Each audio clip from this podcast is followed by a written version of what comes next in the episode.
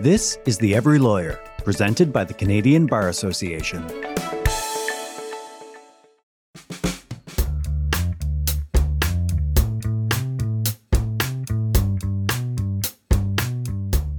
Tansi, bonjour, and hello everyone. Welcome to Conversations with the President. My name is Brad Regehr. This episode is presented by Lawyers Financial. Get expert advice in quality insurance and investments with Lawyers Financial. Because they're not for profit, you get exceptional value. Get started at lawyersfinancial.ca. The 2015 Truth and Reconciliation Commission report contained 94 calls to action, things that needed to be done in order for reconciliation to take place. In this episode, we're going to discuss several of these calls to action dealing with the United Nations Declaration on the Rights of Indigenous Peoples. UNDRIP, as it is commonly known, was adopted by the UN General Assembly in 2007. It was endorsed by the Canadian government in 2010 with qualifications and fully endorsed in 2016. Last December, the federal government finally tabled legislation to implement the declaration. With me today to discuss UNDRIP are two legal academics. Aimée Craft is Anishinaabe Métis, an associate professor at the University of Ottawa's Faculty of Law, and has been voted one of the top 25 influential lawyers in Canada. She's an expert in Canadian Aboriginal law and an internationally recognized expert in the areas of Indigenous laws, treaties, and water. Brenda Gunn is a Métis and a professor at the University of Manitoba's Robson Hall Faculty of Law. She completed her LLM in Indigenous Peoples Law and Policy at the University of Arizona. She developed a handbook on implementing UNDRIP that is becoming one of the main resources in Canada on the Declaration. Welcome to the podcast, Aimée and Brenda. It's great to be here. Thanks for having us. Hi, good day, everyone. Brenda, let's start with you. Can you briefly outline for listeners who might not be familiar with what the UN Declaration on the Rights of Indigenous People is, and why it's important? Starting with the easy questions, I see. um, sure, I'm, I'm happy to see what I can do here. So, the UN Declaration is a resolution of the United Nations General Assembly, and it is the first comprehensive human rights instrument that really speaks specifically to the rights of Indigenous peoples. And so it was passed by the General Assembly in 2007. And uh, since then, we've seen a lot of work to implement it around the world. And it's quite exciting in that it really addresses a lot of areas, including self determination and treaties, land rights, participation in decision making cultural rights. And I think, particularly in the Canadian context, the UN Declaration is significant for the way in which it recognizes and grounds Indigenous peoples' rights in Indigenous peoples' own customs, laws, and traditions. Thanks for that, Brenda. The Declaration has had a long and rocky road to implementation here in Canada. Aimée, what do you what, what was the opposition to it or the continued opposition? I think the big challenge that was pointed out right from the start was trying to reconcile Canadian law with the lands, territories, waters provisions, and concepts like free, prior, and informed consent and self determination that are central to the Declaration. So I know that at the, the early stages and, and at the time of you know the, the Declaration's ratification, there had been uh, a significant amount of concern around whether or not Canadian law could align. And I think a lot of us still have some questions about whether or not the Canadian common law and federal and provincial legislation aligns with the principles and values that I just mentioned. But I think that that's a challenge that's apt to be taken on. And I know that the TRC has called dramatically for the repudiation of some of the, the doctrines that underlie uh, Canadian law that would mean that those abilities to recognize uh, free, prior, and informed consent and to recognize governance and jurisdiction over lands, waters, and territories would need to be, you know, that those need to be cast aside, um, that terra nullius and the doctrine of discovery are no longer principles of law uh, that we can rely on to found Canadian legal framework. So I think there's, you know, uh, a recognition now that the nation to nation relationship is actually what Canada wants with Indigenous peoples, and that that can be achieved in part by the recognition of uh, the rights that are contained in the Declaration. Thanks. Enshrining the Declaration into law is hugely important symbolically, but you know, I guess building on the last question, what does it mean in practice? What is the worth of the Declaration as a policy instrument? Brenda, you want to take a crack at that one? Sure. I think maybe I'll start by just mm-hmm. clarifying how an instrument like the UN Declaration even applies in Canadian law, because it's important to understand that as a resolution of the General Assembly, the UN Declaration entered into force and was applicable and had legal effects in Canada as soon as that vote happened. Right? So Canada hasn't ratified, it hasn't signed the declaration because it can't because as a declaration, there's no ratification or signing process. It's just a vote.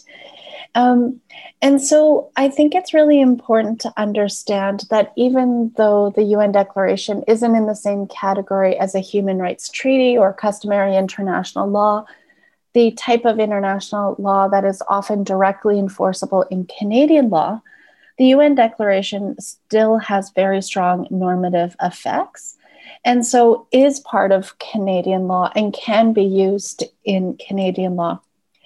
And, you know, when we talk about the importance, I think it depends on how people try to use it. Like any law, like any instrument, like any tool, if you don't use it, it's not very useful, right? So, for me, though, I think the UN Declaration is really helpful for the way in which it articulates rights in a more detailed fashion than we see in other areas. It's important because it's standards that have been developed over 30 years and continue to evolve. It's useful to help ensure that Canada keeps abreast with international developments. So, Canada likes to think it's a leader in many areas, including in human rights and Indigenous peoples' rights. But that's not always the case. And so the UN Declaration provides one yardstick that we can use to try to compare Canada and the protections that exist or don't exist in Canada with those in other countries. I think it's also really useful because it's an instrument that Indigenous peoples fought for and pushed for and were involved at every stage of the negotiations and even post adoption of the UN Declaration.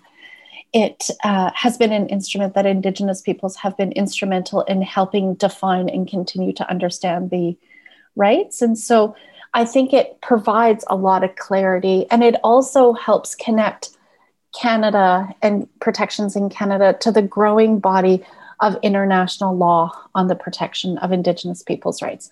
For example, really quickly, free, prior, and informed consent is not something that came about in 2007, but we can actually see it being recognized as early as the 1990s in the United Nations human rights system. So it also helps ground some of what we think of as new ideas or new developments in Canada to a longer history of human rights protection in the United Nations human rights system.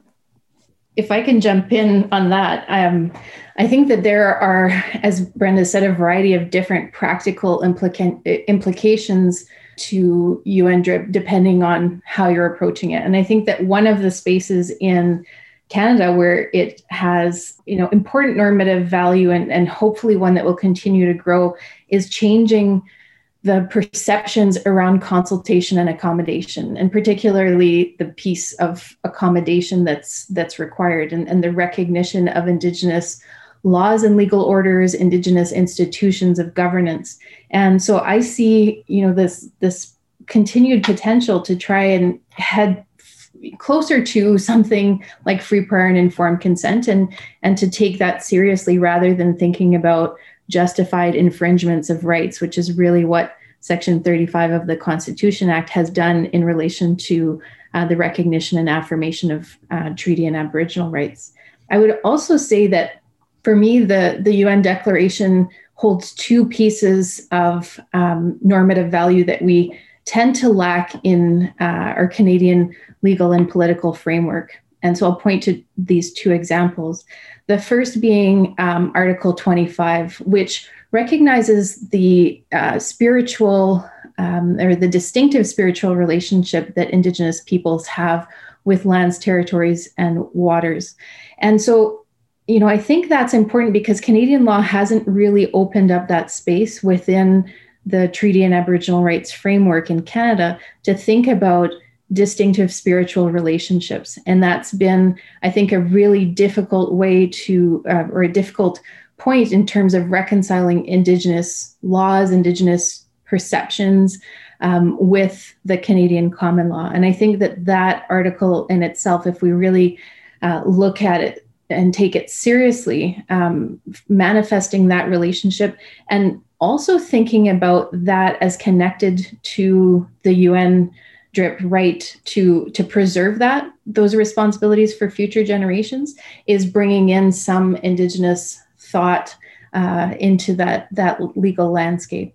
Um, the second thing that i would point to that i think is absent from the Canadian framework and that hopefully can be enhanced with a proper recognition of, of UNDRIP is the recognition of children, women, elders, and persons with disabilities as being that they should be taken seriously, that they should enjoy uh, a particular protection, but that they have uh, unique interests and that they should be uh, part of defining the, the their rights and, and the things that are impacting them and, and applying to them as sort of special interest groups with a, a unique perspective rather than thinking of indigenous peoples as a uniform whole rather than having you know these very specific groups within different indigenous nations so so how do we how do we get the declaration into our legal system i, I guess I'm, I'm, I'm looking more at practicalities I'm, I'm a practitioner the declaration has a lot of very important principles, concepts in it. How am I utilizing this when I'm advocating on behalf of my clients? I think there are a few ways, and, and many of us will be familiar with past attempts to um, pass federal legislation to recognize and affirm the rights contained within UNDRIP and to develop an action plan. And I think you know that has a direct impact uh, impact on federal policy as well as federal legislation. One of the questions that remains is whether or not there's going to be an overhaul of federal legislation if if the bill, which is currently Bill C15 sitting before Parliament, um, if it will be recognized and and how to to then work on the implementation through a recognition and modification of existing legislation. I, I think the second and more uncertain piece is going to be how the Canadian common law is going to adapt and adjust. And what's interesting, and, and maybe Brenda can speak a little bit more about how the, the declaration applies as an interpretive tool within Canadian law. But I think there's also initiatives that are taking place at a provincial level. For example, BC legislation that has spoken to the recognition of UNDRIP and its implementation within a BC context in a way that collaborates with Indigenous nations and Indigenous organizations. So I think you know there's these different fronts of legislative reform and um, and thinking about legislation past and, and future that aligns with the core concepts and values in the declaration, but also thinking to the modifications in the common law. I, I think there's ways of thinking about in an administrative tribunal context how the declaration can apply as well and then there are everyday acts and the um, you know the the the work that's done outside of government and state that are quite significant as well yeah i think again just to reiterate you know the un declaration is part of canada's international human rights obligations and so one of the easiest ways to use the un declaration in a canadian litigation context is to use the UN declarations and the standards that are set out in it to help interpret Canadian law. And so, through these ideas of the presumption of conformity, a well established document where we've seen courts take international human rights standards and use them to interpret domestic law, including the Charter.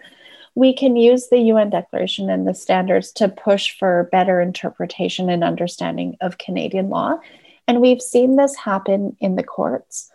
But I will say if we want lawyers to start using the UN Declaration and helping promote implementation, they really need to start doing their homework and recognize international human rights law as law.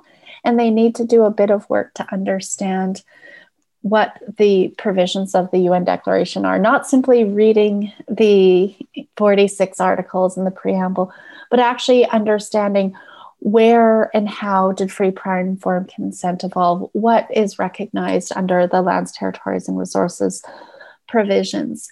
I've seen a lot of practitioners throw in the UN declaration in their submission. So they say government action has violated various rights um, under the Constitution or, you know, challenging, and also a uh, violation of Article whatever in the UN Declaration.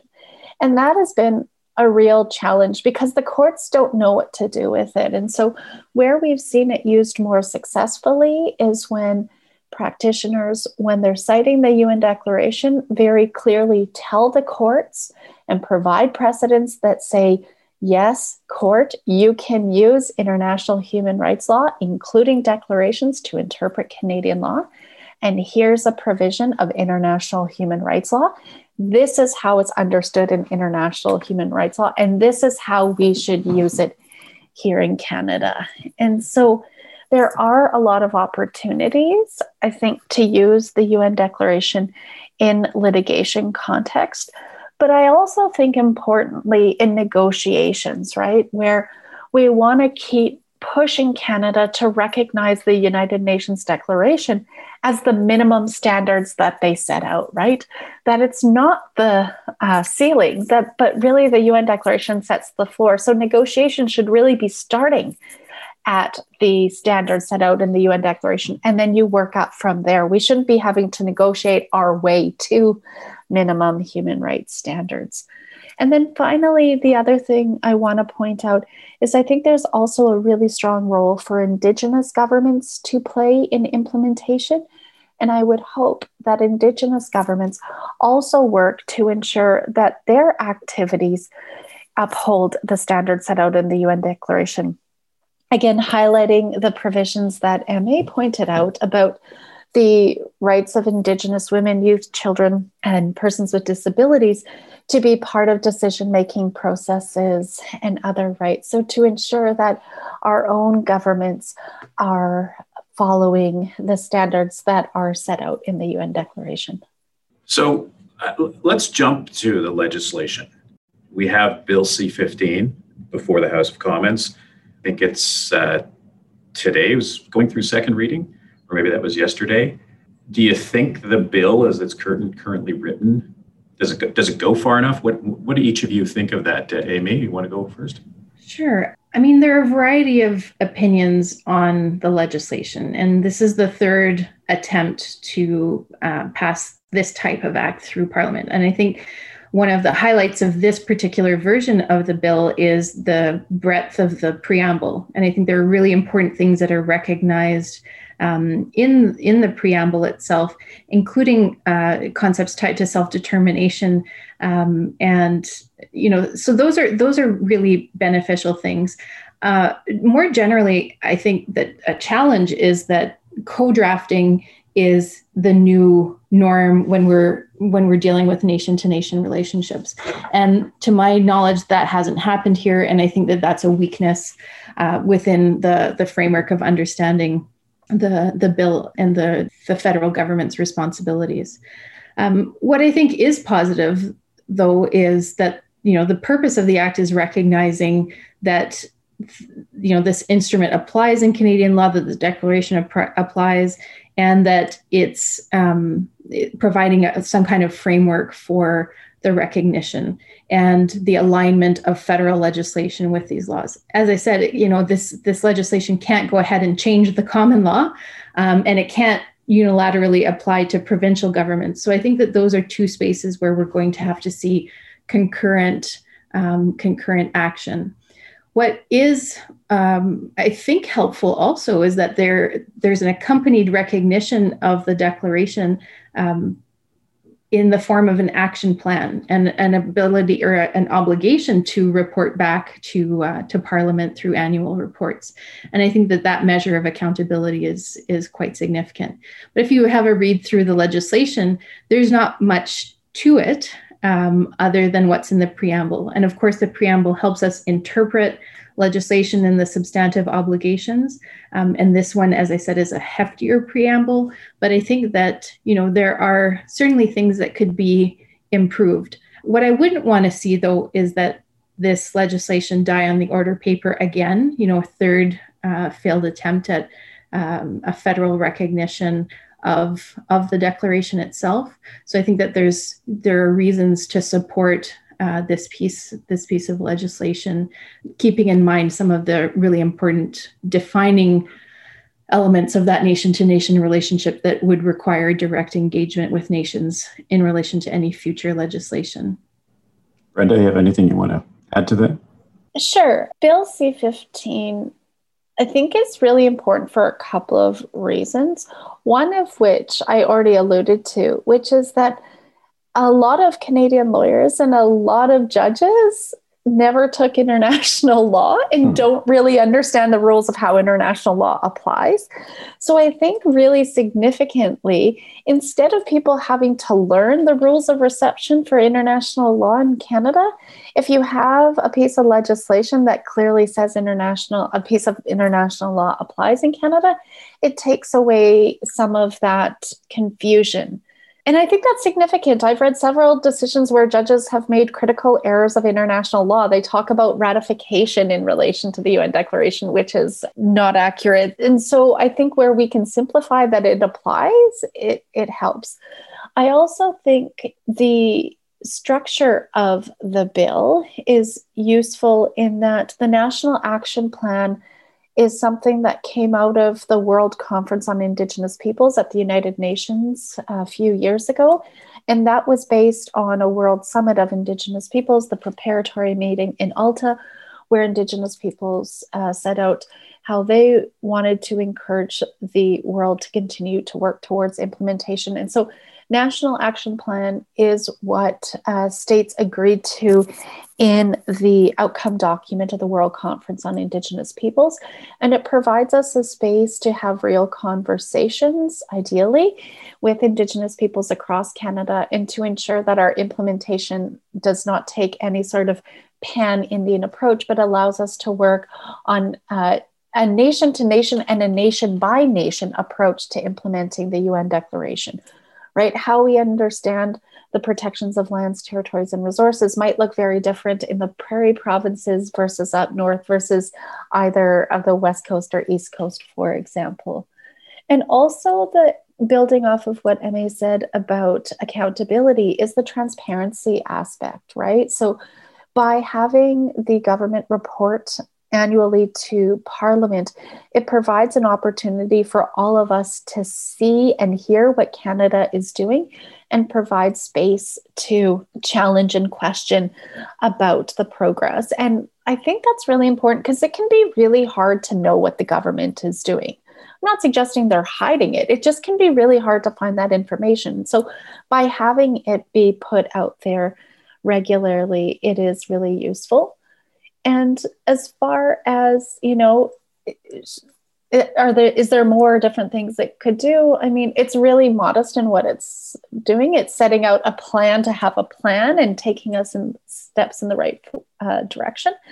But i would just note that um, romeo saganash has said and i think in his testimony before the parliamentary standing committee you know he did note that um, the non-derogation clause in his bill, uh, Bill C 262, was I, am not sure if we want to say stronger, but it at least was clear. And so there have been some calls recently um, to consider the wording of the non derogation clause. And his idea has also always been a need to have a more consistent and uh, clear non-derogation clause that we're using and not sort of have different derogation non-derogation clauses in different pieces of legislation. At lawyers financial your satisfaction is our success. It's not that money doesn't matter. Financial it's right there in our name. But we're not for profit and that gives us the freedom to give you break even pricing on insurance and investment solutions and exclusive rates on home, auto, life, and disability insurance, just to name a few. At Lawyers Financial, we focus on you, so you can focus on your family, your firm, and your future. And that sounds like success by any measure. So the the action plan, we've, we've, we've mentioned that. To you, what does the action plan look like? I know there's been some criticism that it's the timeline says three years to create an action plan, but what does an action plan look like? You know, at the end of the day, Aimée, you want to have a? I think Brenda can go first on this one. I'll jump in. Oh, okay, Brenda. It's a it's a good question, and I have a really good cop out answer. A national action plan will look ideally how different Indigenous peoples want it to look, right? Um, and so it's hard for me to say a national action plan should look like X or Y. But that's probably not the most useful answer to our listeners. So, one of the things that I have been thinking about is that the development of the National Action Plan, again, really needs to be regionally specific, needs to be um, on a nation by nation uh, spaces so that there's opportunities. But importantly, I think the National Action Plan has to look also holistically at the rights. And so we can't prioritize civil and political rights at the expense of economic, social, and cultural rights. Particularly, I think, after the national inquiry, we want to ensure that economic and social rights, which have been recognized as key protectors for Indigenous women and uh, also important for protecting Indigenous women against violence, that those are given equal priority and consideration to other rights as well. Aimée, you have a view on the action plan? Yeah, I, I think that what's laid out in the legislation actually is a very interesting guide. So there are two elements of the action plan. Uh, first are measures that are gonna that are going to address, you know, past and ongoing injustices and kind of bring us into a sphere of respect and understanding, good relations. The second um, measure is really about that oversight, um, remedies, and accountability with respect to implementing the declaration. So I think there are two things, and, and in my view, this mirrors and, and echoes a little bit of what the TRC has said, which is we need to repair past harm, we need to address systemic discrimination uh, in a variety of different ways. And then we need to build some mechanisms to ensure that there is meaningful implementation of the, declaration. I think this is these are the weeds. This is where there's going to be potential disagreement. There's going to be significant resourcing issues.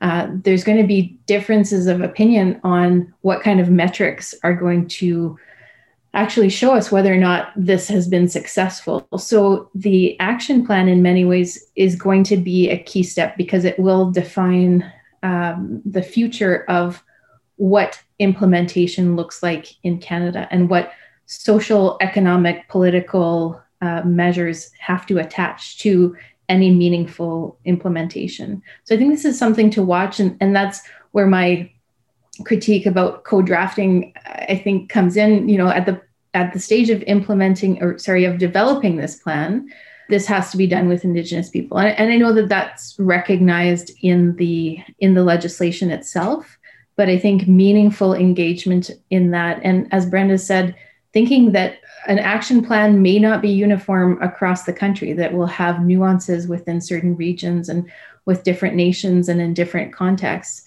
So, in some ways, you know, my reading into this legislation is to add an S to action plans and say this needs to be multifaceted uh, and it needs to be thought out and, and properly resourced both in its development and in its in its reporting and implementation.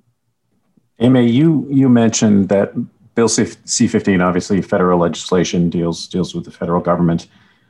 How do we get provinces on board uh, with implementing the declaration? Well, having seen some of the provinces' response on the federal carbon tax and and, and that Supreme Court decision recently, I, I, have a bit less hope that some provinces would be willing to join uh, and and come on board in terms of mirroring the federal legislation. Some have, and I think that a coordinated approach uh, is very important. And I think that a lot of Indigenous nations are bringing that forward that their relationship is primarily with Canada or that they have. Uh, and that Canada has a coordinating role in terms of a representation of the Crown, especially in relation to treaty obligations. And so I, I think that you know further discussions uh, and and nation to nation discussions are are a key part of thinking about this. In many ways, Brad, I, I think we're almost at a similar point as the constitutional conferences. I think this is a, an opportunity to define a new nation to nation relationship and to take seriously the the declaration and what it will change in terms of an ongoing relationship or what it can bring back into light in terms of having those good relations between indigenous peoples in Canada and the federal government and provincial governments and municipalities. And what's been interesting to see is the response of some of the municipalities that have taken up the declaration and said, you know, whether or not we're forced to do this, we have decided of our own will to engage in these principles and to develop our relationships with surrounding nations on this basis. And I think that that um, in itself is is encouraging in terms of some of the political will uh, that exists in Canada. Brenda, you have any views on how we get the provinces on board? Well, if I try to be optimistic, I think the hope will be that through strong federal leadership and through greater awareness of the UN Declaration, that we will see normative forces take over the country, as it were. And so I think we do have provinces and territories that are really interested in and are thinking strongly about how to implement the UN Declaration.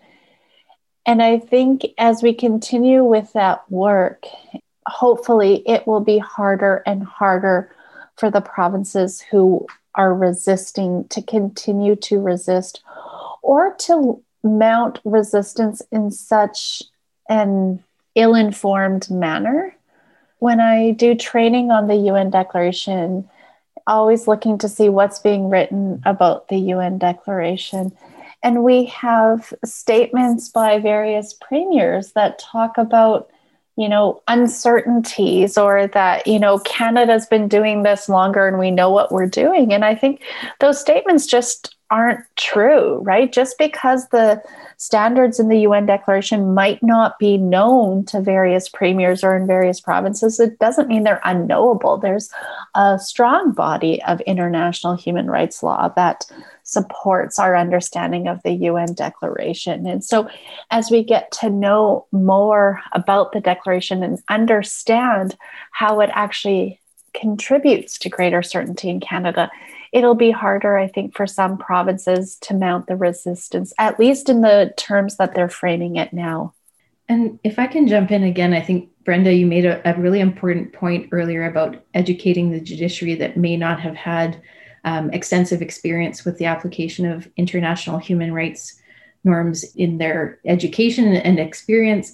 And I, you know, there's a case in Manitoba from the Queen's Bench a few years ago that says that the you know the legislation that that purports to recognize the declaration is aspirational at best. And, you know, I think those are grave errors that we're going to have to work hard to correct and, and um, inform and educate not only political leadership, but also the judiciary about the importance of the recognition of international human rights law and its application through the declaration in, in the Canadian context in both the federal sphere, but also provincially, and in relation to really important on the ground decisions, um, decisions that affect everyday lives of Indigenous yeah, peoples. And there's definitely that willingness. I'm getting approached by more and more uh, benches to give presentations. And in the last couple of weeks, I've managed to do some presentations to some of the different provincial courts.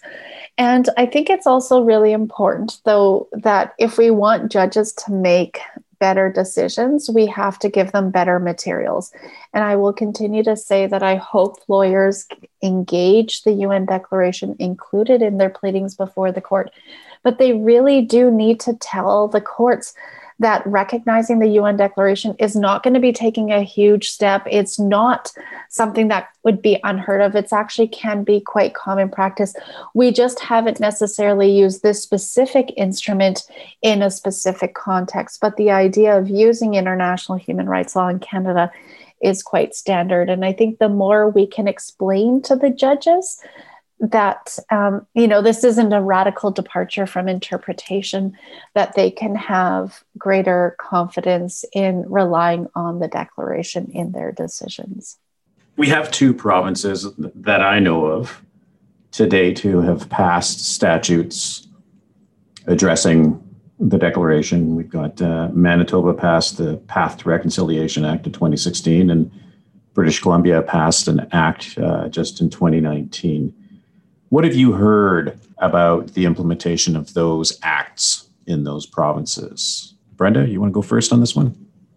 Sure. I will admit to have not completely read the BC report, but the BC government just implement or just submitted its first periodic report on the BC legislation. And so what I think is important to note is that the province is at least doing that reporting, right? And that reporting again is that opportunity for Indigenous advocates to work with um, members of the government and members of the opposition to make sure that the good questions are coming before the government set so that they're being asked uh, to really be held accountable.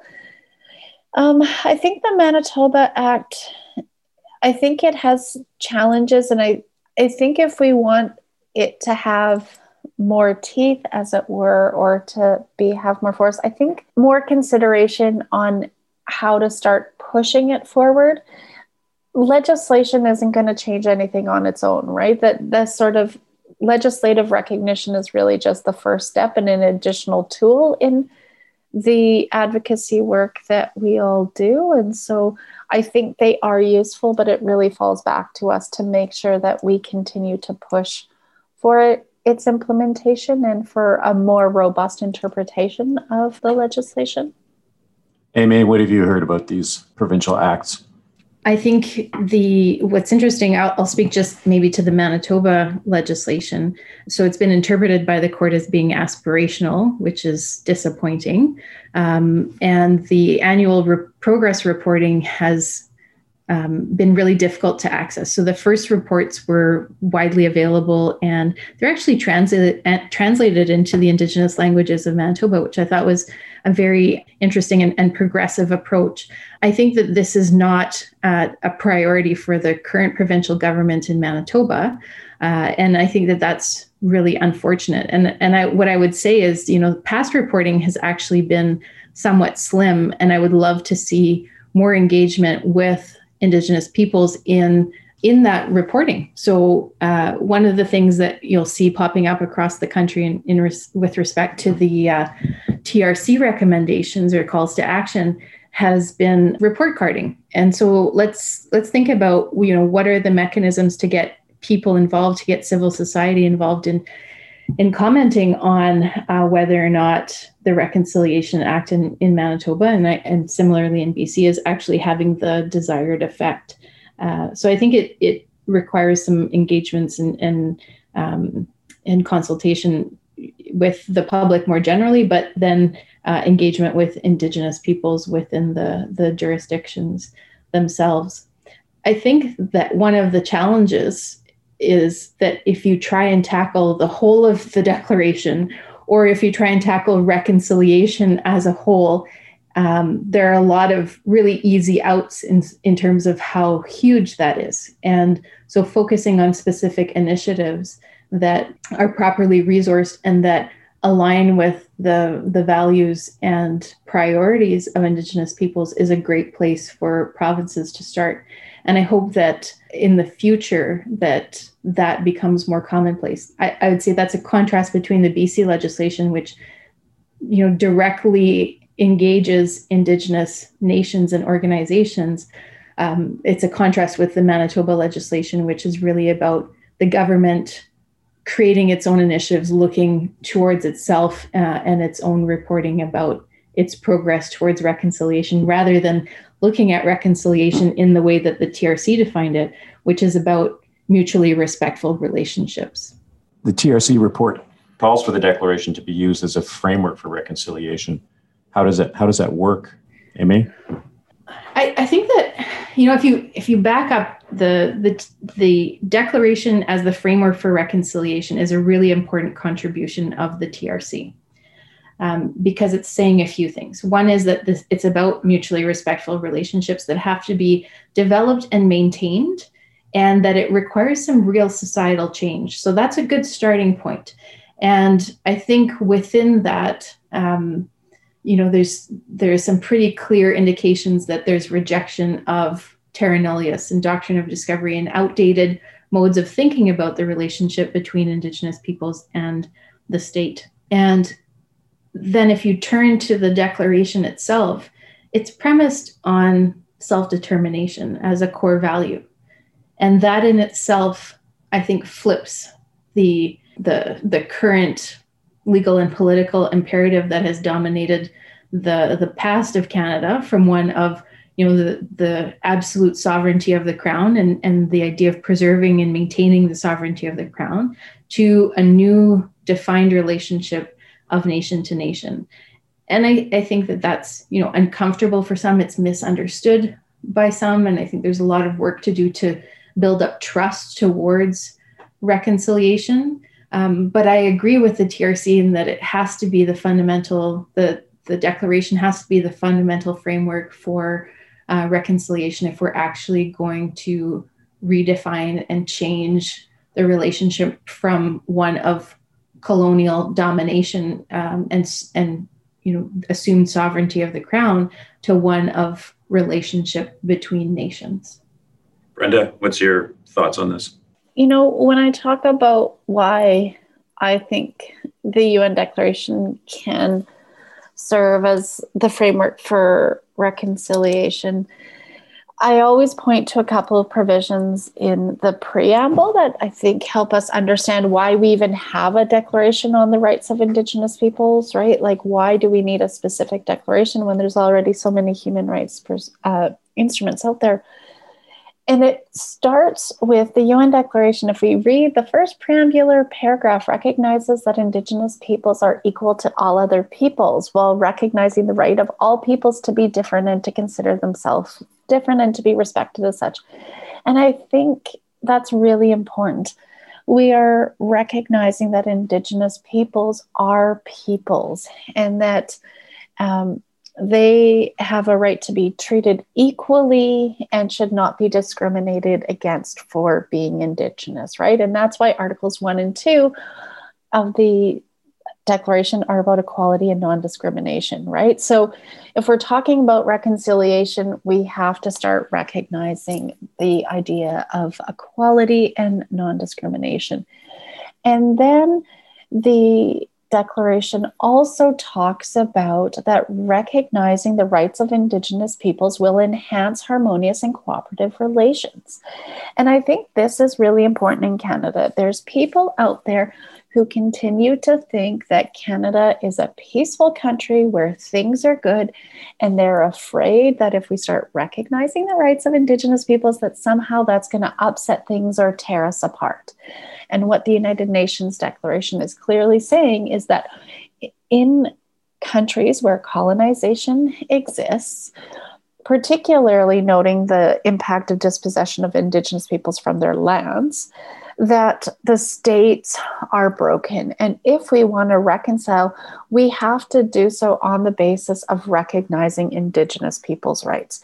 And part of that recognition process, as Aimée pointed out, switches that relationship from one where the Canadian state has the power and authority to make all decisions for Indigenous peoples, to a new relationship based on principles of justice, democracy, respect for human rights, non discrimination, and good faith. And then when you go through and look at the rights recognized in the UN Declaration, you can see that Canada is no longer going to be able to be making decisions for Indigenous peoples right? That through self determination, through protection of lands and resources, through the realization of the right to participate in decision making, Indigenous peoples are making decisions for themselves and are part of any decision making process where their rights are specifically and especially impacted. And then finally, the last preambular paragraph of the Declaration reminds us that the UN Declaration is a standard to be pursued in a spirit of partnership and mutual respect, right? So, implementing the UN Declaration is also not something governments can do on their own. We have to work together. And so, I think that's for me part of why I can see how implementing the UN Declaration keeping in mind that implementing it has to uphold these basic standards will actually help us move toward reconciliation and resetting the relationship back to ideas of nation to nation. Unfortunately, we are running out of time. I think we could talk for hours about this subject. It's fascinating, it's important, but I really want to thank both of you for agreeing to be here today and to let me ask the questions and um, really for me to learn a whole lot. I really want to take what I've learned here today and, and apply it in my practice. And I'm hoping everyone who gets to listen to this uh, can do the same thing. So again, Chi-miigwech, thank you both for being here today. Miigwech for for making this space, and this is a very important discussion, Brad. It's uh, I'm glad that we had the opportunity to have it together. Thanks for having me.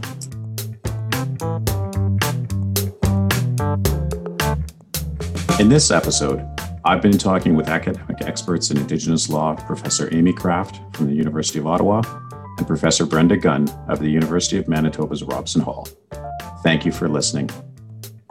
We want to hear your stories about your experience as an Indigenous person with the legal profession, as a practitioner, as a student, or as an academic. Let us know on Twitter at, at CBA underscore news, on Facebook, and on Instagram at at Canadian Bar Association. You can hear this podcast and others on our CBA channel, The Every Lawyer, on Spotify, Apple Podcasts, Google Podcast, and Stitcher, or wherever you listen to podcasts. Subscribe to receive notifications for new episodes. And to hear us in French, listen to our Juriste Branché podcast.